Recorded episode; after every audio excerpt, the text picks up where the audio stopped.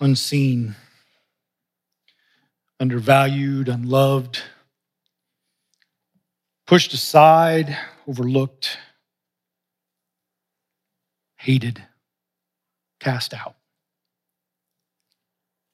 If you spent any time trying to build meaningful relationships, there's a good chance you've experienced some of these feelings. Often when it happens, uh, if we haven't spent time building a relationship for very long, or we're just not that close, it can hurt, but it's not devastating. But there are other times when the other person should be, there's someone you love and you thought they loved you. They're supposed to be somebody who cares for you. They're like family. Maybe they are family.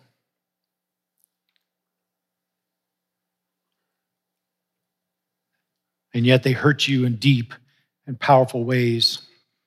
Sometimes those people are the people of God. They're good Christians who other people look to to see how to live a godly life, and yet somehow, that doesn't apply to you. And so what do we do when those people that we love and who should love us hurt us? One of the powerful things of the stories of Scripture is that it doesn't shy away from these types of things. Even when it is the people of God who hurt others, the Scriptures are honest and open. And as we read through the book of Genesis, the chapters that have led up to this passage have mainly focused on Abram and secondarily Sarah. And you've seen God meet with Abram and offer him a promise of children, of descendants that will number the stars in the sky and the sand on the shore.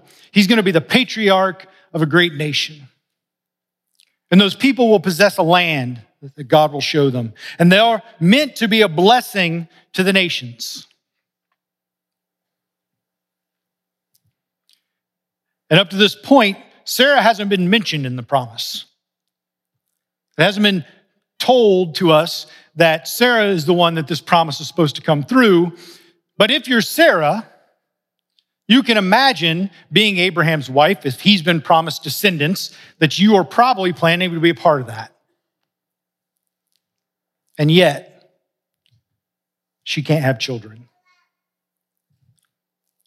And for a woman like Sarah in her time and place in this situation, that is the worst possible thing that could happen to her. Enter Hagar. Up to this point in the story, she's an unknown. She hasn't been mentioned. She's one of Sarah's servants. She's probably been with the family for ten years. It tells us that she's Egyptian. This is when they were in Egypt. It was about ten years ago, so the chances are good that's how long she's been with them. Maybe it's been more, maybe it's been less. But as she's been there among the tribe, she's probably heard the stories of God's meeting with Abram. She's probably heard the stories about this tribe that she's a part of being a blessing to the nations. Being Sarah's servant, she's probably been with Sarah in those times of despair. Those times when she maybe cries out to God, asking for children. And maybe it's possible that Hagar was even a comfort to Sarah in those times.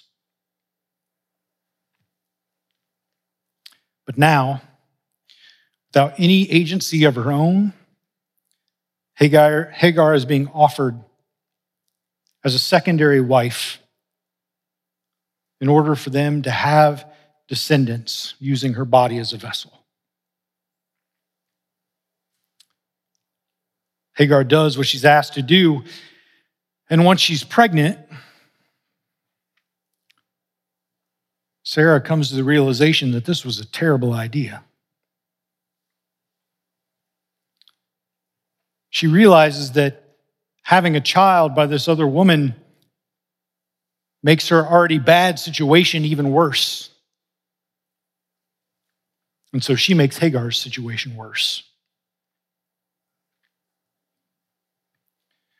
Abram, who's the leader of the tribe, has the power and the authority to do something, decides to take the road of less resistance, shirks his responsibility to Hagar and his child, and leaves Hagar's fate to Sarah.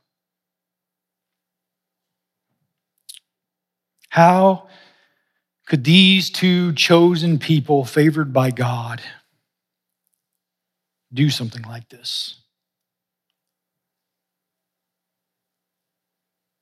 At first, I had a hard time imagining it. But how often do we get the big picture and plan in our mind? And we start to think about the huge things that God has for us, and we start to work in that direction. And in the meantime, the people who are closest to us become invisible.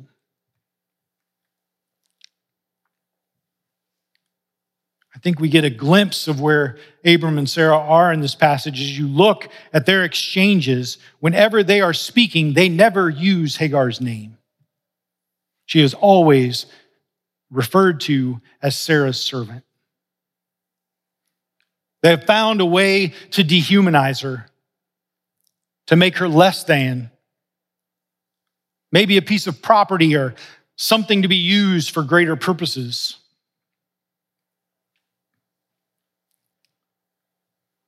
So now Hagar is nameless, powerless, used by people in an unjust system, and now even seen as a threat and put aside. This puts Hagar in a position in which taking, in her, chan- taking her chances in the wilderness seems like her best option, even if that means her death.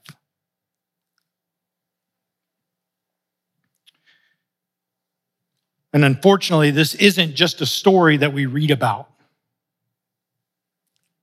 This is something that many in this room and who will watch online and that you have interaction with feel and experience on a regular basis. One in three women and one in four men have experienced some form of physical violence by an intimate partner. twenty thousand phone calls are made per day to domestic violence hotlines. twenty thousand per day. forty-eight percent of men and women have experienced at least one form of psychological aggression by an intimate partner. And sixty percent of adults, sixty percent of all adults have experienced at least one adverse childhood experience, such as exposure to physical, emotional, or sexual abuse, physical and emotional neglect, witnessing violence, serious mental illness, or substance misuse in the home. Whether we want to admit it or not, we live in a world where people hurt each other.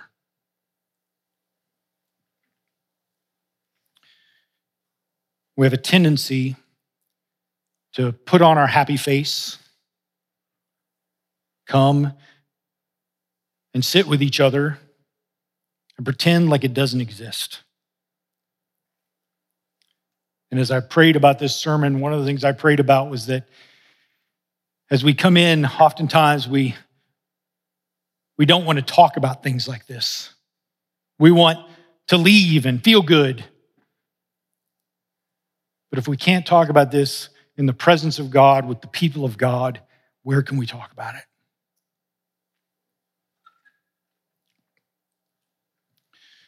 So for all of us who relate to Hagar on one level or another, first, let me just say I'm sorry. This isn't the way it's supposed to be.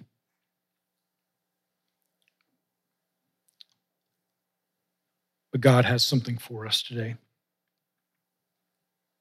Earlier, I wondered out loud, what do we do when others let us down like this? What do we do when it seems like the people who care for us are working against us? What do we do when we are put in systems that put us in impossible positions?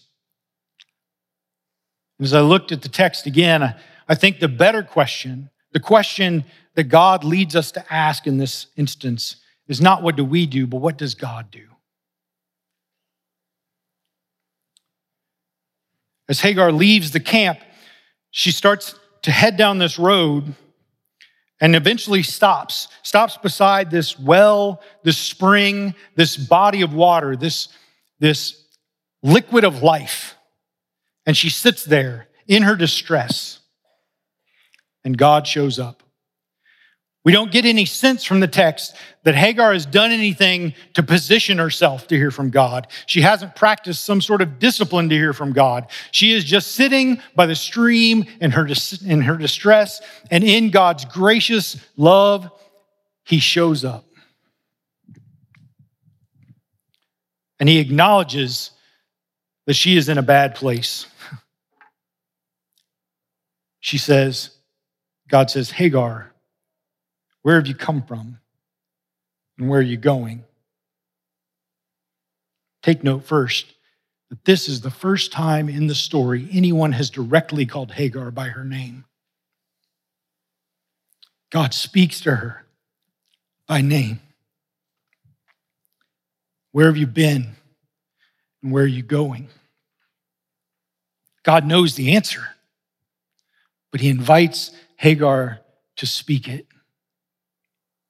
He invites Hagar to speak her pain, to speak the things done to her.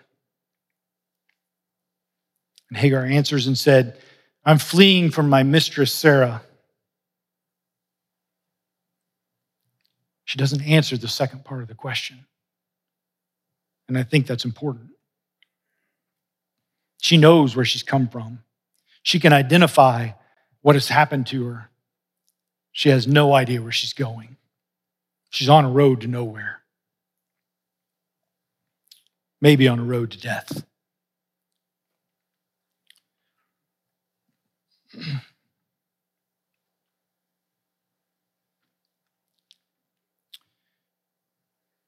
And then the next thing God says threw me for a loop for a while. I honestly had to wrestle with it. I was a little upset the first time I read it. So, Hagar, where are you going? Where have you come from? Where are you going? I'm running from my mistress, Sarah. And God says, you need to go back. What? Go back?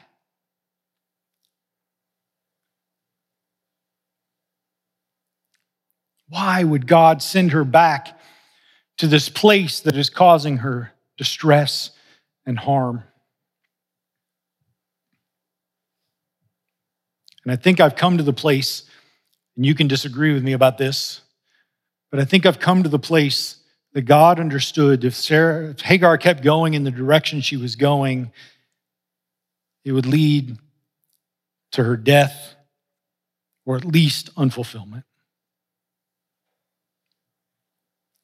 But God didn't send her back the same way that she found herself there. God says, Hagar, I've seen your distress. You will have a son.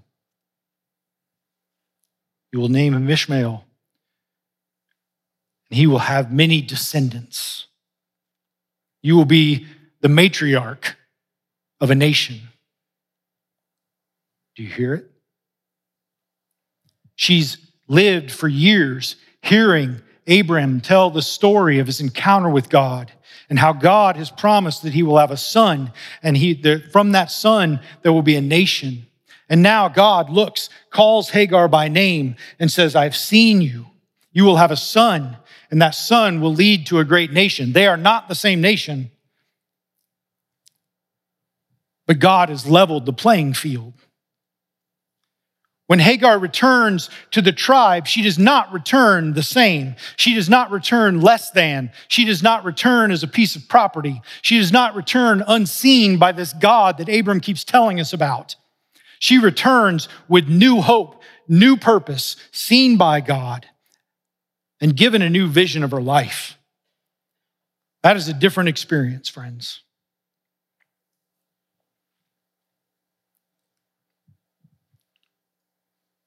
Can we take a short detour? Would that be all right in this story? Up to this point in the book of Genesis, the narrator has focused on Abram and Sarah. This story turns our focus toward Hagar, but could we go back to Abram and Sarah for just one second? Because I think they're instructive to us as well.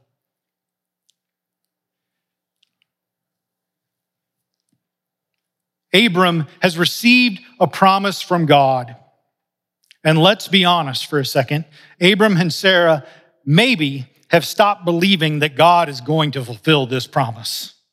They're getting older. Sarah can't have children. Maybe God, just maybe, God doesn't know what he's doing. And so let's take this into our own hands and figure it out for ourselves.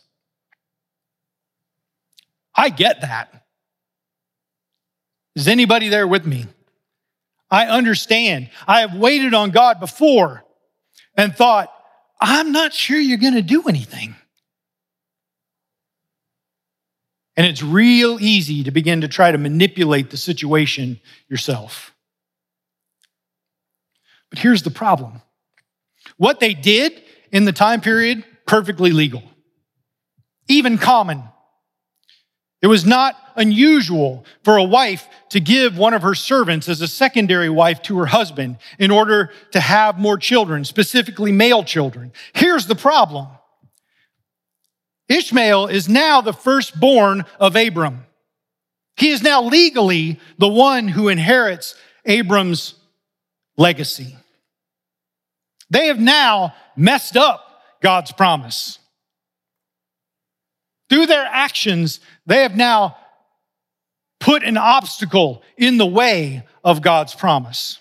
And so it's easier for them. It even makes sense that maybe if Hagar just leaves and we don't have to deal with Ishmael, that makes it better. God's promise is back on track.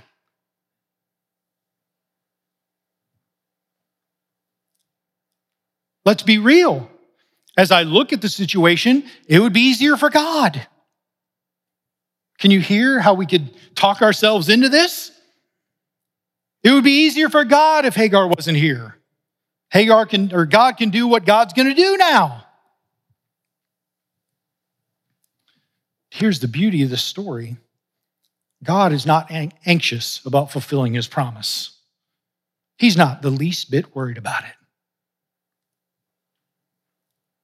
God gives preference to the person rather than worrying about some perceived threat to the promise.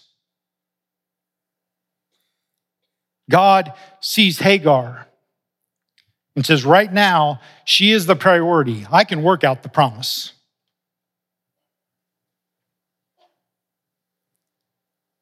And friends, I wonder if there are times in our lives when we see people as a threat to God's promise. And they no longer become people, they become an obstacle.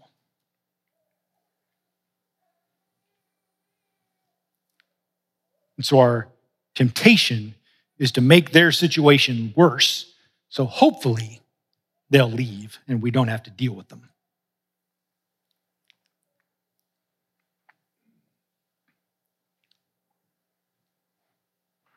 Now, when Hagar and Ishmael walk back into this camp after their encounter with God, they come with a new swagger. Hagar has a promise of her own now. She doesn't see herself as less than anymore. And now, as they walk around the camp, they are walking prophecies. They are walking words against Abram and Sarah's mistake.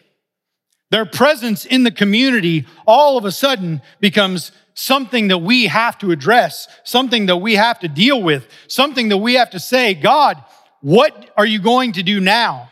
And I've found that when those people who remind me of my failures are in my life, all of a sudden I have to trust God more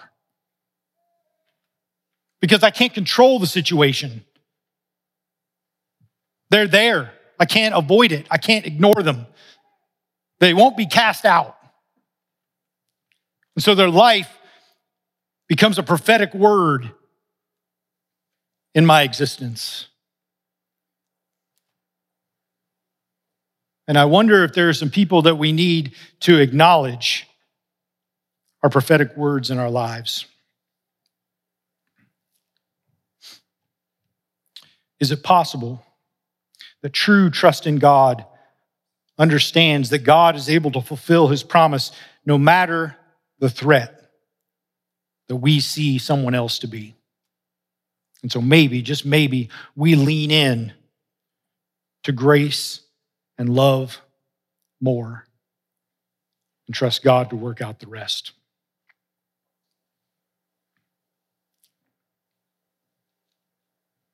End of detour. Back on the main road. There was a holy accident that happened this week.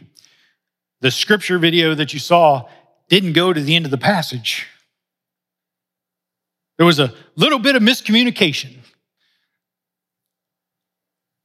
And as I looked at the passage and I thought, what, you know, how am I going to navigate this? I thought, well, thank God that was a holy accident. Because what happened is the scripture video keeps us focused on what God did in this situation, right? It leaves us with that. The end of the passage might answer the question we asked earlier. What are we supposed to do? And really, what we do is purely a response to what God has done. Hear the word of the Lord. Therefore, Hagar used another name to refer to the Lord who had spoken to her. She said, "You are the God who sees me." She also said, "Have I truly seen the one who sees me?" So that well, that body of water, was named Well of the Living One Who Sees Me. It can still be found between Kadesh and Bered. God turns the story, and our role is response.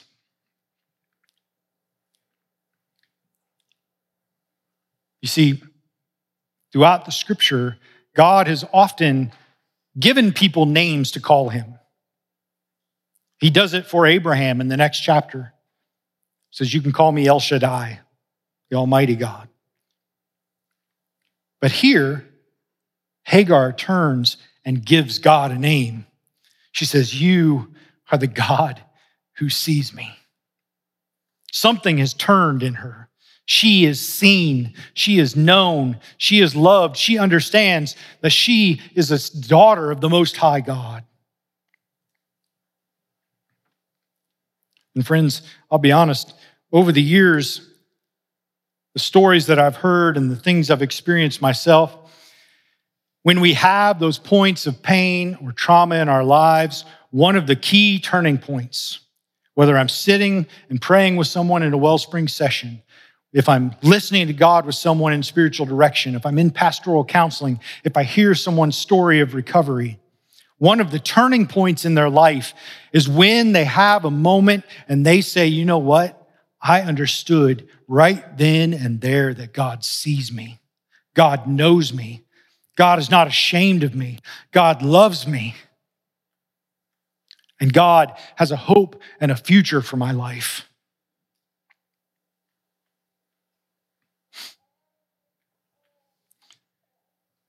Even after that moment, there will still be work to do.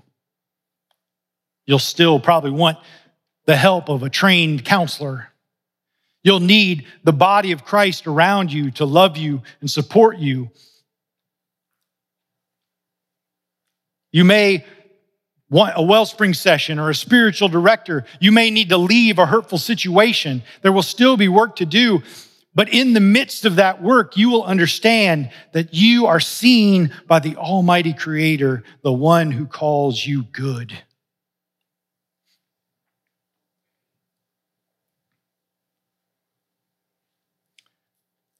There's almost a throwaway line at the end of the passage that is easy to miss.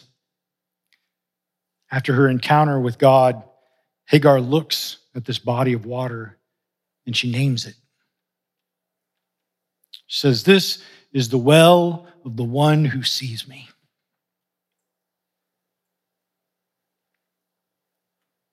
This is a spot that she can continually look at as life-giving, as hope-filled. And she can remember that this is the space where the living one, the Creator, God Almighty, saw her. And there's a little line at the end that says, "And that well is still there on the road." So when other people are on the road, this road of despair and hopelessness, this road to nowhere, they can sit by this well and remember that this is the well of the one who sees me.